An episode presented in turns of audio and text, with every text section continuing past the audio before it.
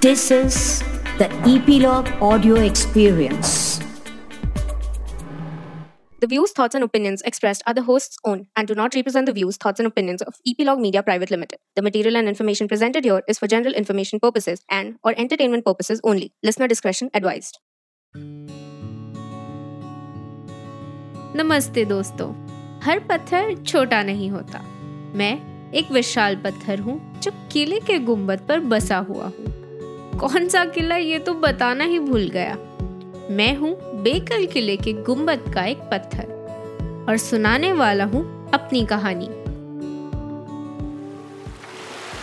बेकल किला केरला के मालाबार तट के सबसे उत्तरी भाग के कासरगोड के शहर में स्थित है। पिछले कुछ दशकों में यह किला और इसके आसपास का सुंदर सफ़ेद सैंडी सी शोर कई प्रसिद्ध फ़िल्मों की शूटिंग में इस्तेमाल हुआ है। हालाँकि, किले का महत्व और प्राचीनता वर्तमान युग से बहुत परे है। किला सदियों की विरासत और संस्कृति को समाहित करता है, जिसने इस क्षेत्र के इतिहास को आकार देने में एक इम्पोर्टेंट रोल निभाया है। केरला का सबसे उत्तरी जिला कासरगोड, एक प्रॉस्परस सिटी सांस्कृतिक विरासत का दावा करता है। यह नॉर्थ में कर्नाटक राज्य, नॉर्थ ईस्ट में पश्चिमी घाट, साउथ ईस्ट में कोडागु, साउथ में कनूर और वेस्ट में अरब सागर से घिरा हुआ है। इसे सप्तभाष संगम भूमि या सात भाषाओं अर्थात मलयालम, बीरी, तुलु, कन्नडा, कोंकणी, मराठी और उर्दू की भूमि के रूप में जाना जाता है। कासरगोड का क्षेत्र थेम की उत्तम नृत्य परंपरा मतलब रिचुअलिस्टिक डांस के लिए भी जाना जाता है।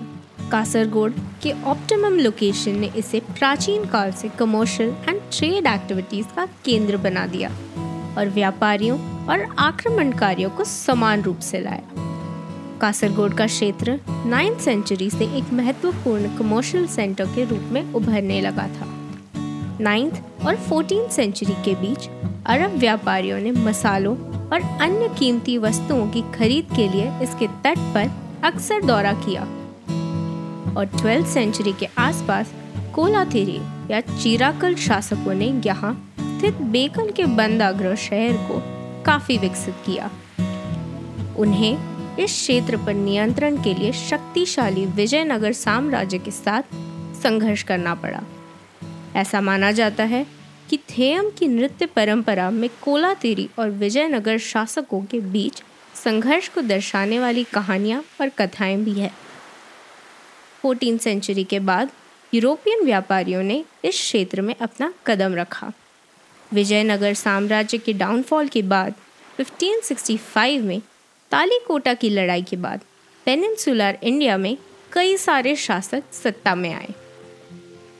केलाडी नायक के एकरी नायक बेकल क्षेत्र में प्रमुखता से उभरे। उन्होंने इसी राजनीतिक और आर्थिक महत्व को महसूस किया और मालाबार तट के बाकी हिस्सों पर अपने राज्य को विस्तारित करने के लिए इसे एक सजन्य अड्डे में बदल दिया। ऐसा माना जाता है कि बेकल में प्रारंभिक किलेबंदी हीरिया वेंकटप्पा नायक द्वारा शुरू की गई थी। किले को बाद में 1650 में प्रसिद्ध शिवप्पा नायक द्वारा पूरा किया गया था, वास्तव में। बेकल, केलेडी नायकों द्वारा अरब सागर के साथ बनाए गए डिफेंसिव स्ट्रक्चर्स का एक हिस्सा था। पास में स्थित चंद्रगिरी किला लैटराइट रॉक से बनाया गया था और इसमें एक प्रभावशाली वॉच टावर है, होसदुर्ग और पन्नेयल किले के दो अन्य महत्वपूर्ण किले। ऐसा माना जाता है कि कोटेयार समुदाय, जो अभी भी इस क्षेत्र में मौजूद है, को नायकों द्वारा इन किलों की रक्षा के लिए लाया गया था।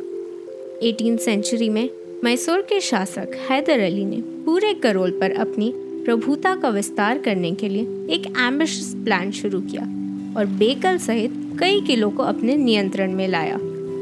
हालाँकि 1782 में उनकी मृत्यु हो गई, जिसके बाद टीपू सुल्तान ने राज्य की भाग दौड़ संभाली। टीपू सुल्तान ने बेकल किले को एक मज़बूत सजन्य अड्डे के रूप में विस्तारित किया और यहाँ एक भव्य वॉच टावर का निर्माण किया।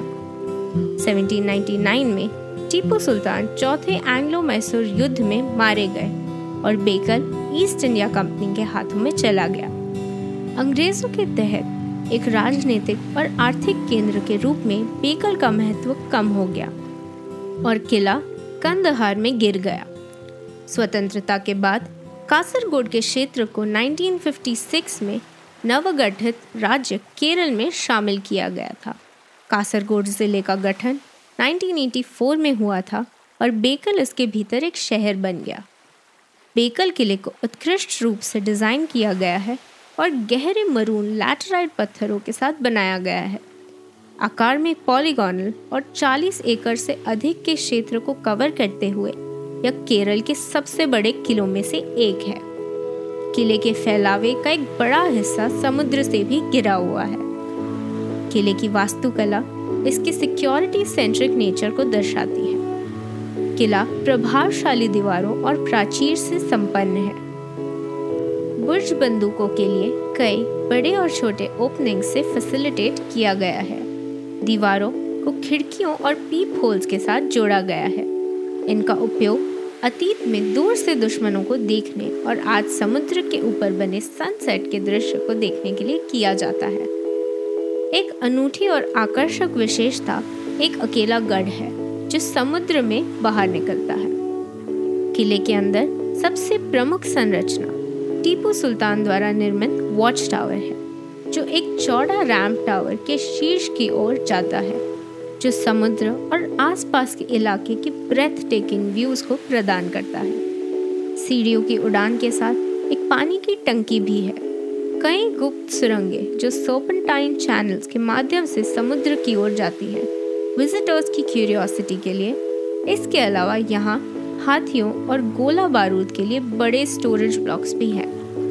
हनुमान को समर्पित मुख्य प्राण मंदिर नामक एक मंदिर प्रवेश द्वार के करीब स्थित है।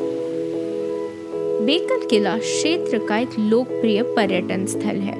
पूरे साल ये टूरिस्ट से भरा रहता है, जो इस शानदार ऐतिहासिक संरचना को देखने के साथ साथ आसपास के क्षेत्र की शांत सुंदरता को एक्सपीरियंस करने के लिए आते हैं। कासरगोड के बड़े क्षेत्र की सांस्कृतिक विविधता और कलात्मक विरासत भी दूर दूर से यात्रियों को आकर्षित करती है। बेकन किले को 1992 में एक कल्चरल हेरिटेज साइट घोषित किया गया था और इसके तुरंत बाद बेकल टूरिज़्म डिपार्टमेंट का गठन किया गया। अरब सागर के तट पर खड़ा ये राजसी किला इस क्षेत्र की हिस्टोरिकल ब्यूटी और कल्चरल रिचनेस को बनाए रखता है। अब पहुँच गए हैं हम इस एपिसोड के आखिरी ट्रिविया सेगमेंट पर। जहाँ मेरे पास है आपके लिए एक सवाल। सवाल है कि यहाँ एक बहुत प्रसिद्ध अंजनेयर टेंपल है। आप हमें बताइए कि ये मंदिर किसे समर्पित किया गया है और शेयर कीजिए हमसे on our social media handle at the rate E P log kids पर और सब्सक्राइब करें फोर्टिफाइड को on the E P log media app या अपने प्रेफर्ड ऑडियो स्ट्रीमिंग प्लेटफॉर्म्स पर। अलविदा।